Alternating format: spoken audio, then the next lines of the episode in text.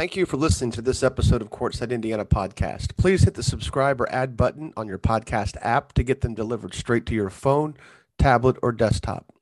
As always, we'd appreciate a rating and review, and you can reach us directly on our Courtside Indiana Twitter at Courtside IND.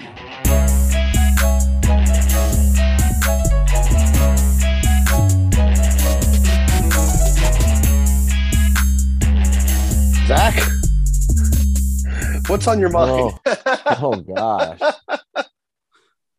okay, I promise we wouldn't do that, right? Yeah. okay, all right. Well, that's episode 98, Courtside Indiana podcast. We're going to try a different opening. I don't think Zach's up to the task. Hey, Zach, you don't like it when I put you on the spot, do you? You know what? I I I like to be a little bit planned and aware of what's happening, but I I can also do some things off the There we cuff, go. So It's got to be. It's got to be better than the the rinse repeat of teaching girls soccer, girls yeah. volleyball, whatever. Yep. We I mean, we could we could riff for a little bit. We only have two recruiting updates, so it's not like we got anything going on this week other than other true. than games. We're That's we're trying to get we're trying to get Chris Spillman on to talk about Westfield Zionsville, but he's at a uh, fall sport or a fall football sports banquet. Obviously, Zionsville football did really well, so they're just now finishing their season last week or the week before. So their uh, their fall banquet is today, so he's not going to be able to do the uh, Westfield Zionsville update, which we were we, we didn't really bank on it it was kind of a last minute deci- decision to see if he wanted to come on and talk about it since it was such a good game. But I don't think either one of the any any of those two indie games are going to make our our list this week because we neither one of us went to them. Yeah. So, but we're at episode ninety eight. Courts. Let's get to the entry. Episode ninety eight of Courtside Indiana podcast. Jim Reamer joined as always by Zach Tyler. Yeah. Zach, yeah. So what have you have you been to a game this year that you feel like shot clock is warranted? Well, let's just get let's get to that. Let's check that out. um Or would, would you have noticed a difference in any games if there was a shot clock this year so far? I almost tweeted yesterday during the Carmel Homestead game that because it was 19 to 16 at half. Okay. And of course, everybody just completely erroneously low assumes that low scoring games means teams are holding the ball. Right. Uh, and, and it's clear they don't value or understand how tough it is to score on certain teams. Um, shot clock would not have made one bit of difference in that first half outside of the last possession of the first quarter. Um, that that's you know, hold on a second. I'm typing something real quick. Um, the Carmel tried to hold for the final shot of the first quarter, as they as they can do, and and successfully, and they did. They held for the shot, um, and it may have been at halftime. I can't. It may have been the final possession of the first half, but they still gave Homestead enough time to come down and score. Right. I mean, they got a great shot. It was, so it wasn't like they were holding it to the buzzer. It was definitely one of those one or a great one. And they got a great one and scored, cut it to one. And, and then um, Leaper came down the floor in transition, was able to get a pass and finish. He was able to get ahead of people, not too far ahead of people. He was able to get even with with Carmel's, you know, the back line of Carmel's transition defense and score. So, look, I, I've it's it's pinned to my Twitter profile. I'm in favor of the shot clock. What I, I've coached with it, I love it. What I'm not a favor of is it has to be here. We need it, blah, blah, blah. Or, you know, there's going to be a lot of retrofitting in schools that may or may not have the budget to do it. Right. It's not like you can just put a clock, and, maybe you can. Maybe I'm, I guess when shot clocks fail, NBA teams literally just pull a clock out and put it on the floor in the corners. College teams do the same. So they, they, um, I mean, I guess they do do that. But, you know, think of all the scoring. Those are professionals who do it every single game. They're paid to do it. At college games, at least most college games, at least the college games we watch on TV, and NBA games, those that's paid personnel. You know, and that's somebody. I mean, outside of maybe a couple of those older dudes retiring or passing away, like the Pacers have the same scorekeeping crew year after year. These aren't just people, these aren't just teachers they pull in out of a classroom looking to make, you know, volunteer points or maybe a little bit of a stipend. I don't I don't know if like if Carmel like Carmel has four people running their scoreboard. Might be three. Yeah, if, if you count the official score, or if you count, yeah, if you count the person keeping the scorebook, Carmel has four people at the scores table involved with either the scorebook or the scoreboard. And now one of those is stats. Somebody's keeping track of points and fouls and who's in the game. Um, I don't know if those people are getting paid or if they're volunteering or not. I'll have to ask. It's, um, you know, I don't know when I'm when I'm getting to their next home game, but I don't go to every game, popular despite what everybody thinks. But but yeah, no, I've not seen any game this year where a shot clock is is warranted. Now I've seen would that change how teams attack defensively and maybe slow maybe slow some teams down? I don't know. Um, I don't think the shot clock is going to have quite the same the the result that people think it would at this level. I think it would actually at the be- beginning. I think it would lower some scores because I think it would really cause some coaches to start entrenching their defense. Right. And thinking if we can shots too. Right. If we can force teams to take bad shots. Yeah. Then all of a sudden you you you, you might change your defensive philosophy, you know? Just like people think you press to speed teams up. No, sometimes you press to slow teams down. And it really does depend on the press. Right. You know, and and and, sometimes you press to tire teams out. I mean, this the scary the scary uh, 21st century versus Tuscola team yesterday at Holmes or at uh, Brownsburg. The Tuscola team had a kid that's going to Loyola who was really good. I don't think Gary did much to turn them over, but they did do anything they could to make them play faster. And this guy was exhausted with two minutes to go in the second quarter. And he came out in the second half, completely different player. He definitely had not gotten his legs back. And Gary and 21st Century went on to win. And they, you know, they were they were good yesterday. Um, but um, you know, shout out to them because last year they looked really bad in that thing against Brownsburg, who didn't have Pierce Thomas, who didn't have Luke Lacey, um, and who also had an, those two guys were out because of COVID, and they also had another kid that was missing because of an injury. So they were missing three of their top yeah. six guys. I expected them to come in and look kind of the same, but obviously, uh, I think Ashton Williamson's the, the big difference there. He's such a good defender. But no, I don't think I've seen a game yet um, where it would impact anybody's offense. Um, that doesn't mean there are other games across the state where that would be the case. I, you know what though, and I, I'll say this. Well, let's pull it back a little bit, and I'm taking it from a simple, pretty simple angle. And maybe, and if you if you were thinking the same way, maybe you might change your thought, even though you didn't give me your thought. You just asked the question, but the, it, it would have changed the end of the Carmel game now, it would not may not have changed the result, but sometimes teams don't get as desperate when they know the other team would have to shoot. You know, it, it, it might change the end of some games, right? Where instead definitely. of fouling, they feel like they can just defend and yep. get stops. Um, you know, and and it was um, I think that's where the shot clock shines to me, the shot clock has nothing to do with teams holding on to the ball. And there probably are some teams that do that. But I, I think it shines at the end of games. More, more of get, a reward reward for defense, right? Absolutely. Yeah, absolutely. Yeah. So a three possession game with, you know, a minute and a half to go is suddenly doable. You know, that's that's where the shot clock really comes into play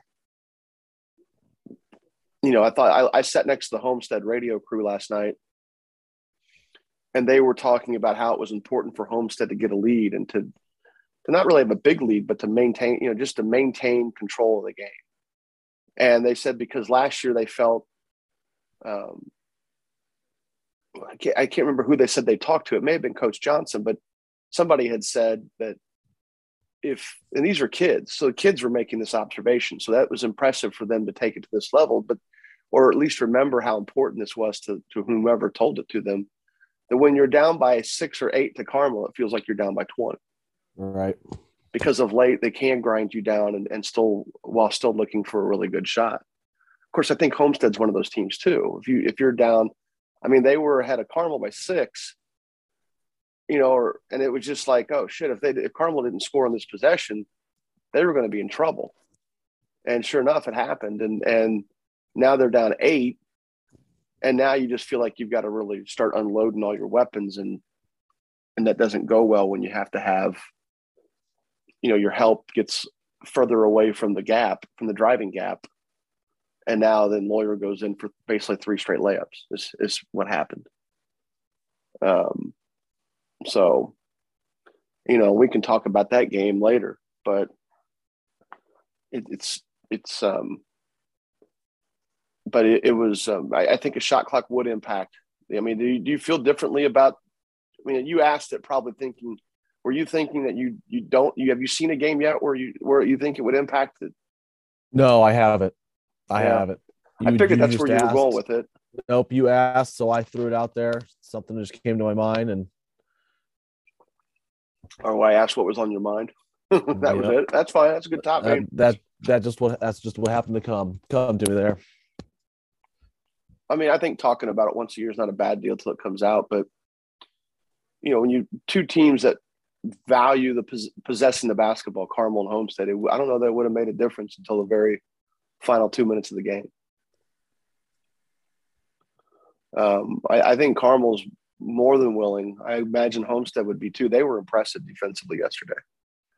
Um, but I think both those teams would value a shot clock because they also know they could guard for 30 to 35 seconds. Yep. I think it would be bad if the shot clock was longer than 30. Uh, definitely couldn't be any longer than 35. There wouldn't be a point. And then you would see you would see teams slow it down. So, or you would see lower scores. For sure. Yeah, again, both... oh, go ahead. No, no, you go ahead because I, I won't uh, forget what I'm. I was just going to talk about well, we, we both got to see it the uh, the same team this week, which is rare. Yeah, you saw Homestead play Warsaw. Yeah. You know, Warsaw's always been a team too. That's that's the the coaches they've had here in succession have been guys that when you saw Penn too. Uh, obviously, Coach Rhodes used to be the head coach at Warsaw, and um, and aren't they just one coach removed from Rhodes at Warsaw? I mean, Matt Moore's the head coach there now. I forget who the guy who replaced was. Yeah, um, uh, Ogle. Huh? Ogle was it? Ogle, yeah. Ogle so it went from Rhodes to Ogle to Moore, and all and all three of those guys are guys that value possession. You know, none of them. Now, Coach Rhodes has had some teams at Penn where he's pushed it. Yeah. I don't know that Warsaw's had the kind of depth that you know some of the some of the schools in 4A can produce. Um, but they they tend to be teams that have low scoring games. Huntington North under Teagle, Teagle would, would be the same guy in that in that vein where unless he has a lot of offensive talent, you can bet they're going to possess the basketball. I yeah, I just don't think. Now, do you have you seen the games where you thought it would impact the end of a game? No, I haven't. Okay. See, now I have. I really feel like I have seen it impact the end of a game. Um, it would definitely impact those those two or three possession games where there's just a lot of fouling at the end. But that's you know, you know, again, that's just you know, hell, I don't, I don't know. I, I just don't think it's necessary. I, I, do think it would clean up some games though, and and it would, it would take some adjustment on the the uh, the organizational point of it. But I, I think I think most of the coaches would welcome it. Um, but you know, I don't know. I don't know what. I don't know what we'd have to take a poll. Maybe we could take a poll. Maybe we should take a poll. I can email all the coaches tomorrow and see if we can get participation in that. So there we go. We're doing player of the week this week on you know on the website. So maybe we'll we'll get to that point. But we got recruiting news here. Recent, so, like, wait, within no, the last two no, minutes? Like, no, like with the start of the podcast, we haven't even talked about that yet. Well, we've not done that yet, but there's only two, no. two new, two, two updates, right? Yeah. Well, I thought you were telling me something came across right now. We'll get those going. Let's let's get those two out, and then we'll then we'll move on to our weekly stuff that we do All right, so, the season's here. So, 2025 Fishers Jalen Harrelson picked up another D1 offer. This one from IUPUI. And then Reggie Bass, the former Illinois commit, uh, got a D2 offer from Southern Indiana. And that was it for the week. Yeah, that that one's that one's interesting. Hold on, I was going to load up my database and, and didn't do that. Um, let's see, PID 152. Let's see what his offers are, have been here lately. Since decommitting, his offers have been what? Oregon State, Hofstra, and Southern Indiana. Bass, right? I was going to try to look myself. I'm not sure. Or did or did no Providence, Kansas State, Oregon State. But those, Providence and Kansas State came in the summer, and then Oregon State came at the end of September. Hofstra came last month, and then Southern Indiana comes in yesterday. I mean, it's I'm not sure what happened with his commitment. Uh, not really. I don't know. That's obviously we're only going to get one side of that because Illinois can't comment on it. Um, but it, it's it's interesting that his his recruiting hasn't really taken off. Um, even among some of the area mid majors, you would would have thought that some of those guys would have jumped on board quickly. Right. Yeah. Um, and I don't, you know, I don't know if there's any other, you know, there could, I mean, there could be some academic issues. That that's anytime somebody, you know, anytime that, that's always an option. Um, but you know, it's kind of one of those things that unless we know it's not, we can sometimes play that it could be. Um, I, I, I can tell you that he's he's he definitely can make he's definitely a guy that can make plays for teams, and I, I think he does need to improve off the ball on both ends of the floor. You know, away from the ball, defensively, his help, his help side, offensively, his movement without the ball. Um, you know, but he when he has the ball, he's electric. He can definitely make plays, and he, you know what, he finds people.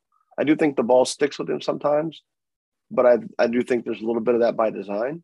I think they put him in positions where he's isolated, and and can make plays for other people. And I, I've been pretty impressed with his vision, and I, I do think that when he sees when he sees something, he makes the right play. Um, but you know, at any time he doesn't, you just chalk that up to him being in high school and you know a lot of that. So, but he's um, I, it's been interesting that there have been a lot of like the Indiana State, Ball State, places like that haven't gotten involved. Evansville. I mean, I haven't heard. You know, there's you know, he's having a good start to the season for Arsenal Tech, and they're definitely one of the teams that could come out of sectional ten. And if they can do that, then they're definitely a team that could that could get all the way to state championship. So you, you should try to watch some of their whatever game they have on video. Okay. Watch them play. Yeah. I see Rob Rashid's had a couple good games, hasn't he, too? Yeah, I mean, you know, they're it's a good. They got a good group. Those kids do play together in the summer. Uh, at least Jones and and Turner and Davion Turner and Bass. Um, but I mean, they've they've also got a couple of other guards that penetrate, and I'll tell you what, Jones gets a lot of corner threes. He gets threes in transition. Um, if if he can drive, he can drive a closeout. He doesn't create a whole lot. In, in terms of just like he's not an ISO guy. He's definitely a catch and shoot guy, or come off a screen guy, you know, or a guy who can drive a closeout. Um, but he is um, he's definitely benefited from you know playing on a team that's got other scoring options because he can go out and put up 20 to 30 points in a game like it's nothing so um hold on a second and turn my ringer off my phone i don't know if you heard that or not but um harrelson kid's good I don't know what his statistics have been early on, but I saw him their scrimmage against New Castle. He was their best player. He was their best talent. Let's say that he was their best talent. Um, he scored easily. And again, it's a team. There was no scouting. There's no game planning. It was scrimmage. You know, they both teams were out there trying to get their own stuff figured, their own stuff figured out. But he was ahead of where I thought he would be in, in, at that time. Now, what what happens is teams start to get film on him and figure out what he can and can't do at this early stage. You know, we'll see. That's the next round of development for him.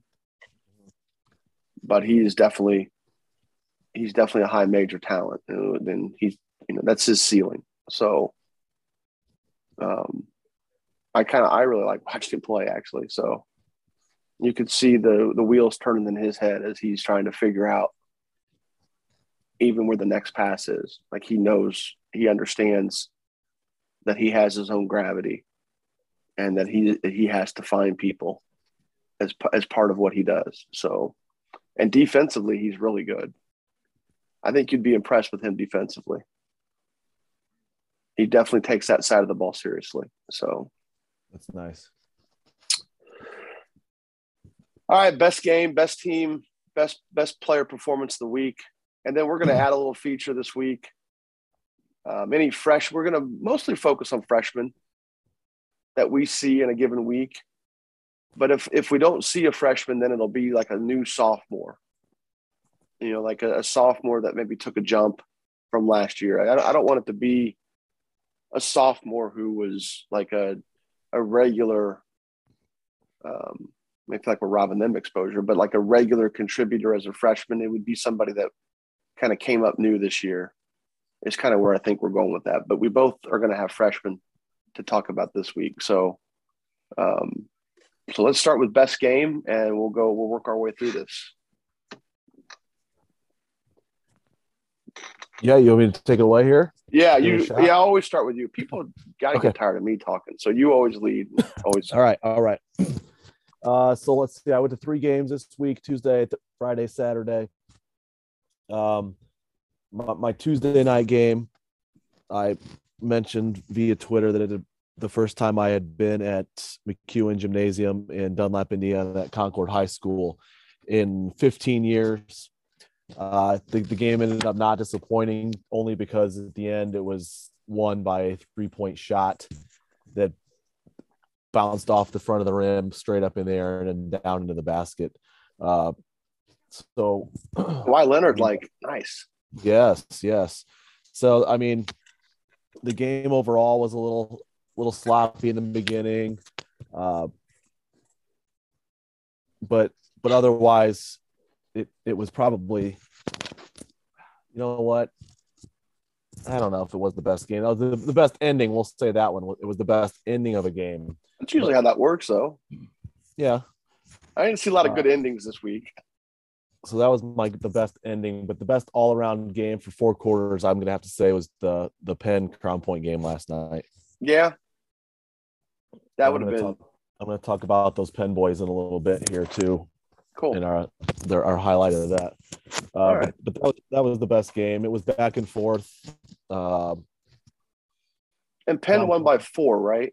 Yeah, yeah, and, Crown Point just couldn't couldn't get over that hump. They, I mean, it, especially at the end, they couldn't they would get a stop and then they would they couldn't get a score or they could get a score but then they couldn't get a stop so it, it, it just ended up being not their night obviously and, and penn was just too tough and i think penn's going to be a little bit better than some people think think or thought they were going to be but but it was just not crown points night last night but but that was the best game i saw this week wouldn't this be the year though that penn would have to be good i mean those those guys have been this is their third year I mean, yeah. Joe's. I mean, obviously Markus Burton is. I think most people who would listen to this podcast know he who he is. Joe Smith um, is their other guard, their other junior guard.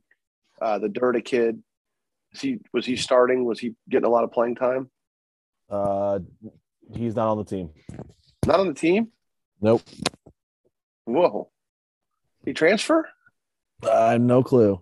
Holy cow. yeah we need to figure that out because he was, I mean, he's six six six seven and skilled, and and I know I don't know what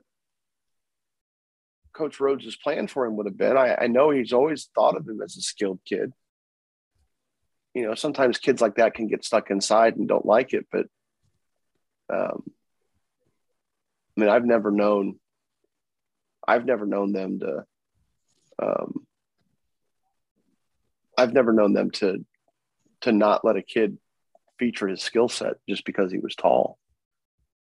Right. So, um, you know, they had, I think, was the Applegate kids that went through there, the older one. Yep.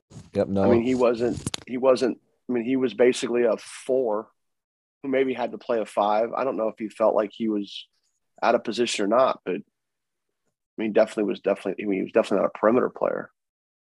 Smart kid, smart player, oh, but yeah yeah. definitely a big.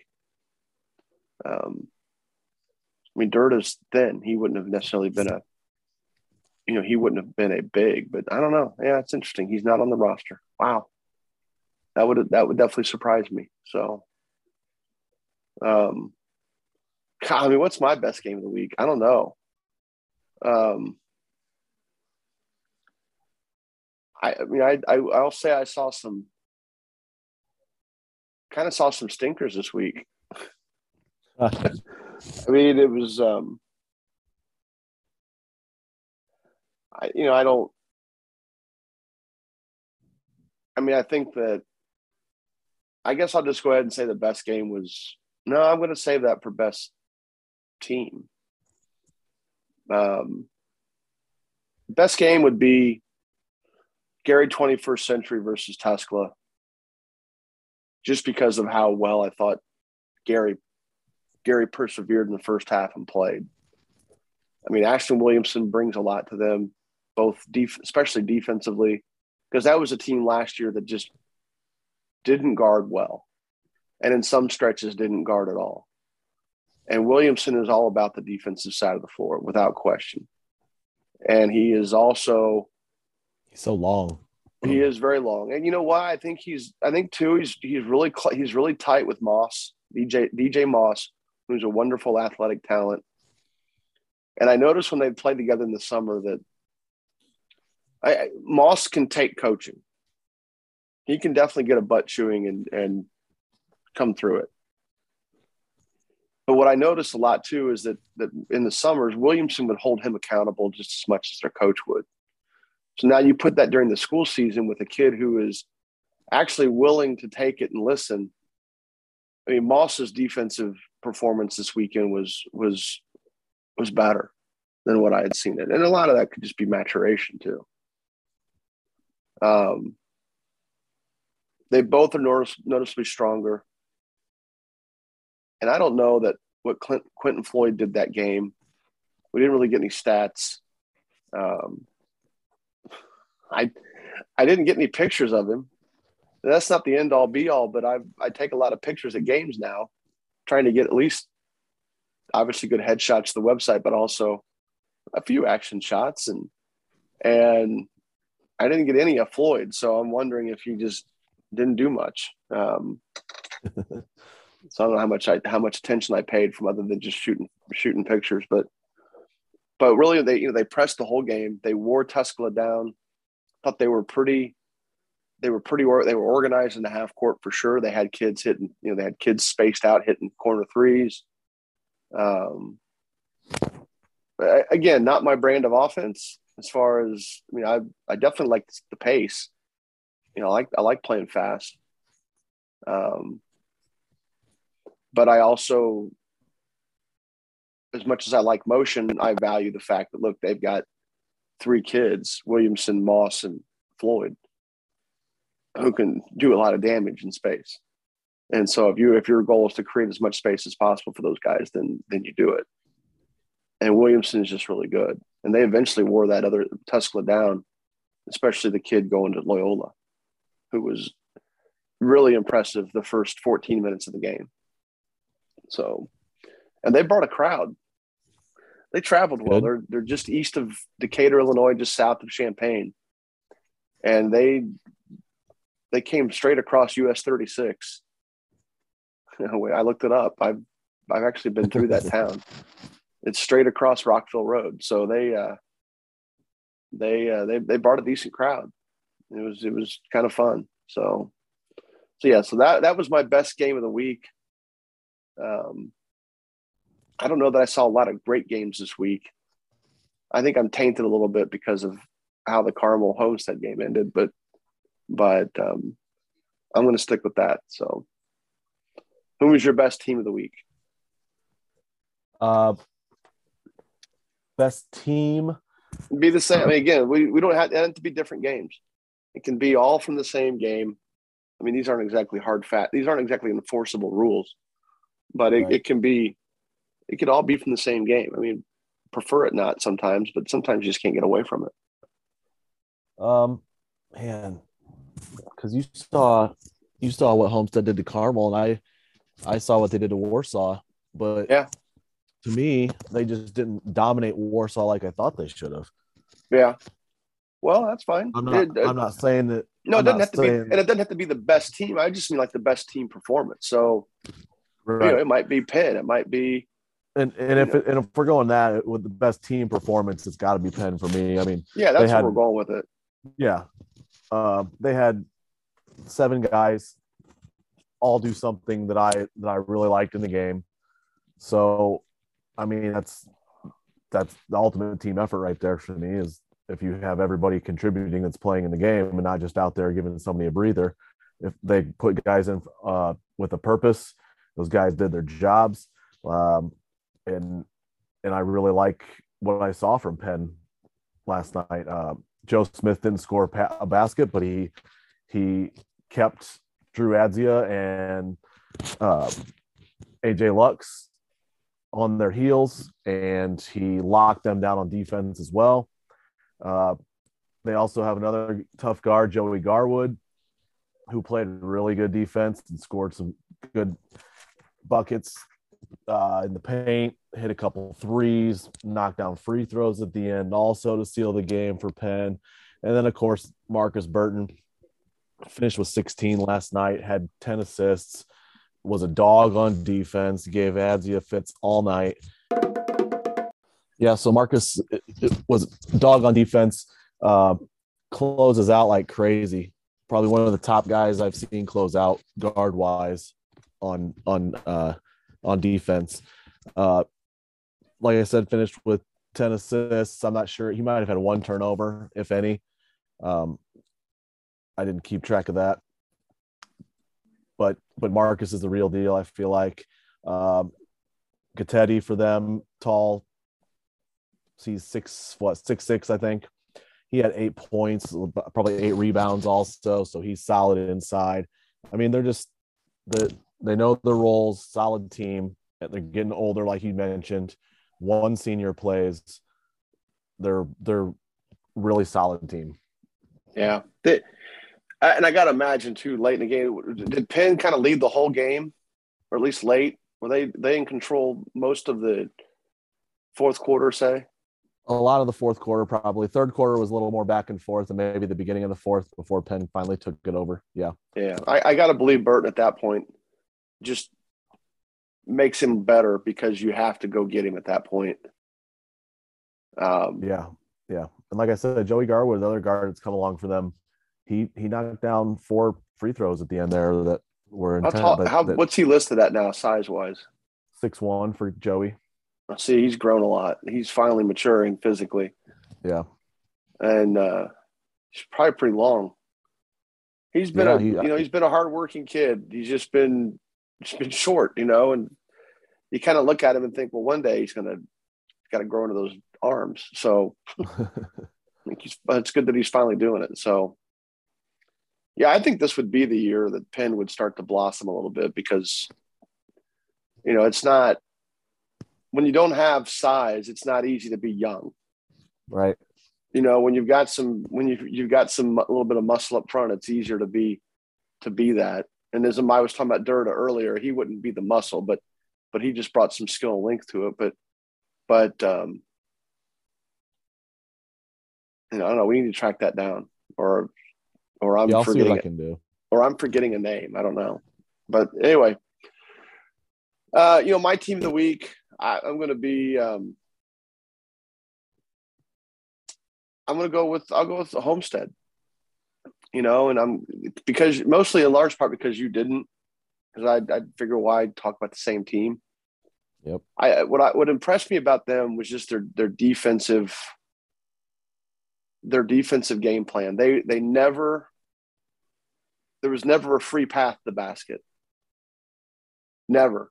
And you know, that's something that Carmel has been able to manufacture a lot of times, especially as they as they control the ball. Um, that they um, they do a really good job of turning the other team's defense into their offense, and they weren't able to get they weren't able to make Homestead pay for it either. You know, that's the other that's the other thing. Um, I don't want to get too deep into the Carmel side of it, other than you know they got there's a couple kids that aren't playing great to start the year. Uh, but this is you know Charlie Williams would be one of them, and, and Sam Orm would be another. And Charlie started the year slow last year. I said I wouldn't get too deep into it, but then finished it extremely strong. And you know this is look, and for Orm, it's a new role for him. It's it's it's a role of expectation, and I I don't someone asked me they lost two games this year if I'm worried. I'm like, no, hell no. They lost to Zionsville and Homestead. Zionsville was looking really darn good. And and but but and Homestead was just really impressive defensively. I and look, Carmel's a good defensive team. So if if Homestead didn't look great, I mean, Loyer had a good game, but he scored a lot of stuff late when it was kind of already decided. Um, but he is such a presence on the floor. You've always got to account for him. And and you know he had 25 points. I think he had 12 points going into the fourth quarter. Um, he he is the one thing I one thing I do like about him is that he will you know he will trust his teammates. You know they've they've got they've got other kids who are talented and, and can play, and they've got a good group of young guys too. That I mean when when Andrew Leeper and Loyer graduate, it's not like Homestead's all of a sudden going to be bad. They're going to be still be a good good team, and they've got the younger Leeper and Grant. They've got Kyan Kwapiki, who Kyle Peaky, who Kyle Tweaky, whose name I continue to butcher despite the fact that he's a former Carmel kid. Um, they've got Tucker Day, who's a six seven, six eight sophomore, and I, I would guarantee you they've got a, probably a handful of perimeter players on the JV that will be ready to step into bigger roles next year on, on, at the varsity level. So, but their defensive performance, you know, a lot of that was Grant Leaper, the, the junior, the younger one, and but some of it was also Andrew. Um, they they were fantastic at protecting the paint, and they never gave Carmel an easy path. Never. That includes obviously Suter, um, who's who is looking to be more aggressive and more assertive as, as he's had to be because of obviously the graduation of Waddell. And, you know, kudos to Homestead for uh, for how they played that game, especially for how they played the fourth quarter. So, who's who's your player? My player is going to be Fletcher, Fletcher Loyer. Yeah, Uh, I'll at the Warsaw. Uh, okay. Go for it. Go for it. from, from the Warsaw game Friday night. He had 21 at halftime, uh, finished with 31, handful of rebounds, had a few assists also in there. Like you're saying, he he gets his teammates involved, uh, understands that when defenses are keying on him that he needs to dish it off and he can get into the paint and then do that. Then he's got Leaper to give it to who just dunks it. Um, or he kicked it out the swing a couple times for them and swing hit a couple threes in the first quarter against Warsaw. And uh, he just makes people around him better, forces people to guard him. You give him an inch, he rises up over you. Um, you get too tight on him, he can drive around you. Um, I'm not saying that's going to happen. That obviously won't happen next year at Purdue because he's going to be a little slower than some of those guys with the ball. But but Friday night, uh, Fletcher put him on his back and and carried him through that one. yeah, that that's and that would be tough to turn around. I mean, he just was. I thought Carmel did a really good job on him for for three quarters. I really do. Um, they made him work for everything. He was he was below 500 from a shooting perspective. Uh, he hadn't hit a three through three quarters. I, I, don't even know that he hit a three in the fourth quarter. May have hit one. Um, I, I, think anytime you can you can limit uh, that's that was the deal last year in the regionals. I, I remember the again the radio crew that I sat by. They talked a lot about you know Loyer and, and Luke Good weren't getting shots from the three point line. And if you could keep them from doing that, then you you had a distinct advantage because they they would hit threes last year, especially at a high volume. Now I don't know if they're going to hit the same volume this year, but but I think they certainly plan on Loyer doing that. You know, being that guy. You know, continuing to be that guy. So, um, I my player my player will be Ashton Williamson. Again, just the nice. the overall effort and talent that he brings to the floor you know he's he's a worker. He doesn't doesn't take plays off. Um, I, I, don't know what his what his stats were for the game, but but he was always in the mix. He was making plays for everybody, and defensively, he's just such a wonderful defender. He rebounds his position extremely well for a point guard, and and I you know I really really like watching him play just in general. Um, I almost went with JQ Rob with Jaqueline Roberts out of Bloomington North. Um, he was he was pretty good. He made some nice plays, but I honestly I didn't stay for the fourth quarter. I don't even know how that game ended.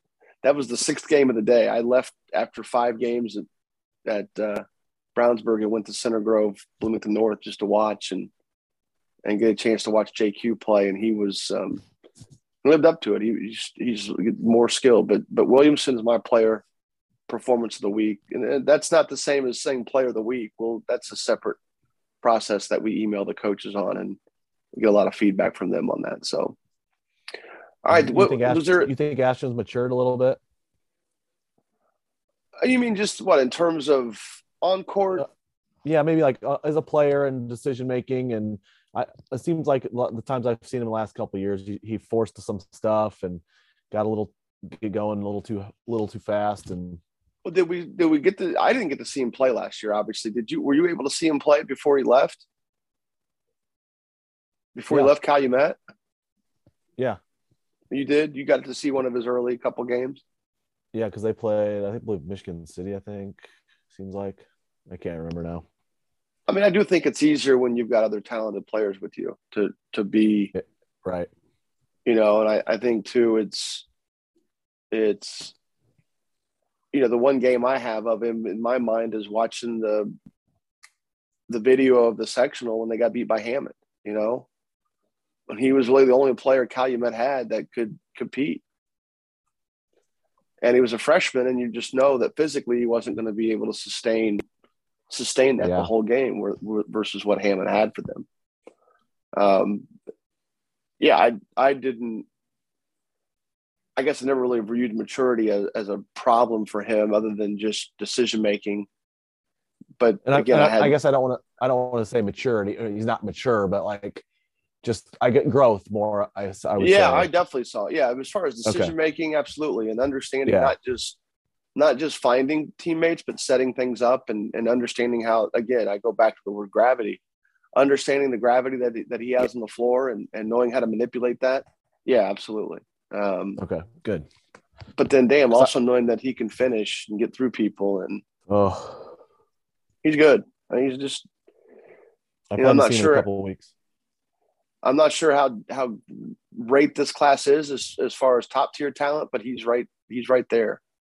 You know, as far as like getting high major offers and things like that, he's I think he's right there at the borderline. His shot, his shot does look smoother. It's still something he needs to work on, but um, but no, the rest of his game is is pretty much there. So, um, all right, freshman guys, um, any any freshman this week that you saw that just stood out? And again, doesn't have to be terrific. It doesn't have to be somebody that was, you know, like a stud, just somebody that really stood out and produced at the varsity level. Yeah. So um, South Bend St. Joe has a freshman by the name of Chase Chase Konieczny. Uh, probably recognize the last name from last year with J.R. Konieczny, yep. his brother, who's now at Notre Dame. Uh, Chase comes in as a freshman at St. Joe, six three, looks body type is a lot similar to his brother. Uh, shot mechanics look very similar to his brother also, and he ended up with 23 uh, nice. Tuesday night. Uh, shot well from outside, rebounded this position well. He's long, got those long arms, uh, so is tough, tough defender as well. Um, can shoot it well from outside. He knocked down a few threes, and he, he actually finished in the paint pretty well. Uh, also, we we played in the fall league with that group that came with Brooks and all those guys that came down and oh, yeah. won it. Nice. They actually won it, and we talked about him and and you know, when they played in the back, when they played on the courts three and four, Chris got a chance to see him play, and he really he he brought him up. When we played against him in our pool, they were in our pool. We were able to beat them. Yeah, uh, but he was good. He did well, and he, uh, he like he like you said, he shot the ball well. And I think the one thing that I took away was he may not be as bouncy as Jr. Nope, I would agree. Um, I think Jr. maybe was a little bit taller than him at that age, um, which you know, it, that might be the difference between going to Notre Dame and, you know, being a, you know, another level college player. I mean, he's going to be a good one for sure because he was definitely playing on a team in a, in a set of pools that was the best of the best in, in the fall league every, you know, that we do every year. And, and he, um, he was, he was definitely, he, he showed that he could be on the floor with those guys and they liked him. They, they trusted him. And yeah, you know, credit. I mean, obviously, it helps when Hatkovich is your your high school point guard or going to be your high school point guard, and he's also on your your fall league team. But but the other guys, like even guys like Brooks and Kakalia, hey, I said his name right. Um, I mean, they they trusted him. They knew he could make plays. You know, and he he was able to do that. So, um, mine is I'm I'm going to say one name, but then I'm going to talk about his team a little bit. Kobe Colby Hall from Scottsburg, six five freshman. A starting center on a team that starts three sophomores and and a senior. And they have as good of a young core group of kids that I've well, I mean it's it's early. I was going to say seen this year. It's we're not too deep, but we're not far enough in to really have that mean much. But but I mean, as much as we taught, as much as we looked at teams and started preparing for who the best of who the best teams were going to be in each class, I didn't see a whole lot of teams that had their youth. It's it's basically they will they will play in a given game five sophomores and a freshman. Three of the three of the sophomores start, and then Colby Hall, the freshman, also starts. And I'm going to say the names of the other sophomores real quick. Uh, Jack Miller, whose father John is the head coach at Hanover. Uh, Wyatt Zellers is a forward, six seven forward, and then um, um, Cody Clancy is effectively their starting point guard at six one, and Hall is their starting center. And they played Eastern High School out of Pekin, which you know they're Pekin's going to be good this year. Uh, and they've got they've got uh, Jake Cherry, who's a six ten junior, and a, and a really good defender. Not you know he's definitely he improves each year offensively, but he is he has always been a good defender for them. Um, and he is they did a lot of pick and pop action with this kid at six foot five. And he was able to take advantage of the fact of that, you know, Jake's number one job, even though he's really good in, in extended ball screen coverage, they kind of make sure he's just always around to protect the paint. And they took advantage of that with Hall. And not only did they not only did he look comfortable doing it, but they they were prepared. They, they planned for him to get those touches. So you know, when you start a freshman, it's one thing. When you start running things for him, it's another. And he is he's going to be a big reason why Scottsburg's going to be good. Probably, they, you know, they may they may be a year away from maybe getting out of a sectional, but I would imagine that they, that group has some pretty high hopes for for themselves as they go through their their next two or three seasons. So, so yeah, Kobe Hall would be my my of my freshman young guy addition to that side of it. So, um, anything else? Any hot? We're, we're going to bring back hot take theater at some point, right? Yeah. You're not big on the hot takes. Yeah. Come on. well, we'll get deep enough in the season where some of the hot takes will be who we think Mr. Basketball will be. You know, you can those can be some go-tos. You can just sort of sort of cushion those and and then pull them out later when you need them. So, but we'll let we'll let you off the hook right now. All right, good, good. Go. You got to read. Got your read ready. Yeah, Box Out Sports is leading online graphic solution, giving you the ability to create professional content in seconds to highlight your team and student athletes this season. You can sign up for a free demo at boxoutsports.com. Courtside Indiana podcast is on Apple Podcast, Spotify, and our new platform host, Anchor, anchor.fm. It's nice. They have a lot of nice features for us. Nice. You can subscribe via each of those apps and have them delivered straight to your phone, tablet, or desktop. And we ask you to to follow us on Twitter at Courtside IND. Um, if you got any uh, content ideas, any questions, anything that you want us to talk about, we would definitely welcome that. The uh, the DMs are always open. The the anchor one, if you guys at home who listen, if you if you're really not into the whole podcasting thing as far as listening in a car or on you know on your headphones or whatever you want to listen to it at your computer um you know if you have apple apple has their podcast apps on their de- you know on all their computers def- that's definitely an easy place to listen uh, Spotify, I think, has a nice website interface where you can listen to podcasts. Oh, Chris is looks like Chris might be joining us. This podcast just got longer, and then uh, he can. And then I'll Anchor, tap out. You you tap it out. Then Anchor FM is a good place to listen on your, your desktop browser. So there, that's where we're going with it. Chris, Zach, you leaving? Hello. Good to see you guys. See you, Chris. All right, Zach's leaving. All right, bye, Zach. Later.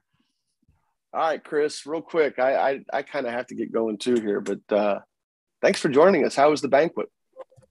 It was pretty good. Just the end of the season football banquet, um, celebrating the season, and I enjoyed it very much. So, yeah. nice. Did you get any awards? Uh, no, but I got a nice bag that has my nice. name embroidered on it, so I like that. Cool. So, yeah. Cool. those are nice. All right, man. Well, we we just got through the whole podcast other than this. So, what? Tell us a little bit about Zionsville Westfield. That was I went and watched one of my guys play Friday night. I missed that game and I missed Brebeuf Cathedral. But you were at Brown, you were at Zionsville Westfield. Tell us a little bit about how that game went, and and then I'll, i may have a couple questions for you. Then we'll wrap it up. Yep. So first, first thing I'll talk about is the atmosphere, and I think um, Coach Howe put put it pretty well on the Indy Star. How it was kind of a sectional like atmosphere. Both both both um, teams had really good student sections there, really loud, and it just especially at the end there when Zions was shooting free throws, Westfield student section was extremely loud, and I think those two crowds definitely played an influence and momentum just because they were really really loud, both of them. Um, but basically, the first quarter kind of was an outlier compared to how the rest of the game went because the first quarter was pretty Westfield heavy. They got up 13 to 4 um, pretty early. And it, and then Zions would call a timeout. And at that point, you know, it was kind of a little kind of thinking they would take the momentum. But the second quarter was probably the most action packed quarter I've seen in quite a while for high school. When it came down to with about four minutes left, um, Braden Smith kind of took over and he he hit four threes in that span and had an and one. Um, I think he started with the and one, and then he just, I mean, he just kept hitting threes, deep threes. There was a couple of them. There was good defense, especially the last one he made. He had he fell over because the guy was kind of in his face and just made it right over a, um, right over depending on whoever it was, but most of them were taller than him. So just right over them. Um, but Zionsville every single time just kind of kept with it. It got to four at the highest in that span of time. I think it might have gotten to five, but they just it was kind of back and forth, back and forth. Um, Isaiah Davis played really well in that second quarter, and he kind of kept Zionsville in it in terms of being able to kind of get some offensive flow going. And there's just good ball movement, a lot of assists in that second quarter. But really, both teams were an offensive frenzy in that quarter. I think it was 21 17 that quarter score, which compared to 13 to 7 in the first is quite a difference. Third quarter, um, it seemed like there was a little bit of momentum right away. Zionsville went out to an 8 0 run, was up 37 30. I think then we, I think it even got to 39 30. Um, but then Braden Smith started getting some shots going, picked, picked up where he left off and got some of his other guys involved. Um, and then at the end of the third quarter, it was 44 41. It that back and forth flow just kind of kept going the rest of the game. And really, um, both teams, I feel like, shot pretty well. But I think, um, I really think that, and even looking at the shooting stats and things like that, everything was pretty even. But the one kind of big difference, which I think kind of really helped out, was the rebounding, which was 39 to 31 in favor of Zionsville. And that included we there was in the second overtime specifically we had we missed five free throws in a row mm. um, which but we got two offensive rebounds in that span which took some time off the clock and gave us more chances so then it was 67 65 and smith smith had some good drives um, but couldn't quite finish at the rim there was even a and there was even at the end of the first overtime there was a shot that he just barely missed. It was a clean look, really clean layup. And then Logan Imes got the rebound and almost made a f- full court shot. It rolled on the rim and almost went in. Um, and then there was even, I think at the end of the fourth quarter, there was a shot where um, he was close to making it. There's a little bit of the fans were not pleased because the Westwood guy kind of grabbed the ball before it hit the ground, and some people thought it was goaltending. Um, but I, I think it was a good call because I don't think you can. That's hard to end a game like that. Um, but yeah, but it was it was an interesting game for sure. I think uh, Smith played really well. He really showed his he can be dominant, and I think that um, almost every game this year he could have above twenty, and he had six assists too. So he really he has a good knack. There's a few times where he almost tried to do a little too much passing. Had uh, like there's a couple times where he got a little bit of ahead of himself. Um, but he he really played fantastically and he shot really well. Hafner, it wasn't his best night shooting. I remember last year in the sectional against so he was six of seven from three. Um, but this time he hit a couple tough threes and he still played well. And I thought their big Alex Romack, um, I didn't comment about this, but he he was very active in the post. He didn't really get a lot of his shots to fall, but I thought he was decently active. Um, and then for Zionsville, Rehart played probably his best game of the year so far. You saw him a couple of times. He was a little bit not right. to his last season form the first two games, but this one he really got things going and kind of again with the Davis kind of kept the momentum going. Which you even said in um, I think your Ben Davis game takes that the bigs need to get more production, or that may have been the Carmel one, and that's kind of drove drove. It was, the, it, was both. I mean, was, a lot of it too is one of the questions I was going to ask was Rehard if he how he was rebounding this game and because he hadn't really been rebounding much um, up to that point. And I think I did see that he actually rebounded pretty well against Westfield, but this was also a team that doesn't have the same type of size that they had to go against with against Carmel and Ben Davis. So did he rebound better? Is that did I see that yeah, correctly for, or yeah, for sure. He had he finished with 12 rebounds, seven offensive boards, and and I feel like kind of one thing I noticed was that our bigs kind of finally really took their size to their advantage um, and getting those offensive rebounds. And they just, it looked like we were just kind of had a little bit more effort on the glass um, than Westfield in that game. And him, him and Davis, I think Davis had four offensive rebounds and they, they combined for, I think 19 rebounds in total. Um, which for two bigs, that's, that's really solid. That's, that's a yeah. good number to see. Um, and yeah, but what do you do you get the impression, and you and you may you may be you may be too young to, to know what this looks like sometimes. I don't know yet. We'll see. You get the impression that Imes gets gets a feel for when he needs to really up his game? I think, I mean, that's, I 100% would agree with that. And I can, I noticed it multiple times in the Westfield game because there was times, especially in the third and fourth quarter, and even, and even throughout this season where there's been times where I'm like, oh my gosh, you know, we're not in a good spot. And then, especially against Westfield, he goes out there and hits tough. He's kind of one of his signature shots is like a fadeaway baseline two pointer that he hit a couple times against Westfield. And he, I think he has a good awareness of when he needs to go score yep. as opposed to if he can be more passive and especially against Westfield, I think in the fourth quarter, that's kind of what kept us close when they kind of started pulling away a bit and got back in the lead. Just him, it kind of seemed like he started dialing in, trying to score, which I, I think I noticed that for sure. So because he, he hit the game winning shot against Ben Davis, or what would eventually became was the game winning yeah. shot. It wasn't like he hit at the buzzer, but uh, he and he also scored or assisted on nine straight points against Carmel when the took taking the deficit from down four to up five, you know, and and mm-hmm. you know he was he started to look like a kid that I'll, I'll say this two years ago when he was a freshman in the sectional and they were they were playing I want to say they were playing Fishers. The, the disposition of that game completely changed in the fourth quarter when he came in. And it was one of those things where he kind of felt he should have been playing most of the game instead of just relying on the two seniors uh, at the time. Um, you know, they and look, coaches rely on seniors, especially in the tournament, but but he was the one guy who was different. You know, those other guys were just kind of ball movers, maybe hits open shots, but they weren't creators. He's he's a creator.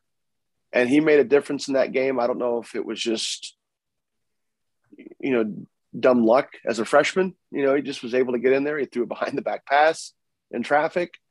Um, he just all of a sudden the game got faster when he was in there. And but then you can sense. I mean, obviously, I liked him last year, but you could sense in the Carmel game, you could sense in the Ben Davis game that he understands. Um, he understands when it's time for him to sort of maybe not maybe not put them on his back, but but definitely push a little harder to um, to get himself a little bit more engaged and, and to get others more engaged as well. So, yeah, I think if if, if Rehart and, and Isaiah Davis are going to rebound, um, like Big should. I mean, they, Zionsville will be. I mean, we're going to start talking about them as a state title contender. I mean, we I had them in my top ten to begin with, so it wasn't like I thought they were too far off. Um, but their 4-0 start, considering who they've beaten, you know, puts them as I think we're gonna we are gonna have some power rankings on our website that we update, maybe not every week, but certainly a few times this year. Uh, they're going to be right up there with with Cathedral and, and Homestead for sure, and Carmel. So, um, and I, I would have thought Westfield, you know, Westfield's going to be in the mix too. The sec- sectional eight is, it's been second to sectional 10 for a few years. I think this year sectional Eight is going to step up and and when it's all said and done, be the be the I don't know from a Sagarin perspective, the stronger sectional. So there, there's not going to be a bad team in that sectional this year. In fact, there's going to be four really strong teams. So, well, Chris, any uh, any uh, so Romac was good. I think Romack's kind of a wild card for Westfield. He gives them something they haven't had lately, which is a big kid who can who can make plays. Um, so it was good to hear you mention him. Um, but uh, anything else? You had a fun banquet. You're good to go? Got got a yeah, nice yeah. got a nice gift, nice parting gift for, for the sure. for the fo- for the football season. Cool. Yep. Well, we appreciate it. We we'd almost kind of closed the podcast when you came on. So um, all, all that's left for me to say is those that listen every week, we appreciate it. And uh, those that are listening for the first time, hopefully you come back and and hit that subscribe button too, because we'd love to have you back. So, Chris, thanks for getting on. No problem. And I appreciate your time. Thanks for listening, everybody.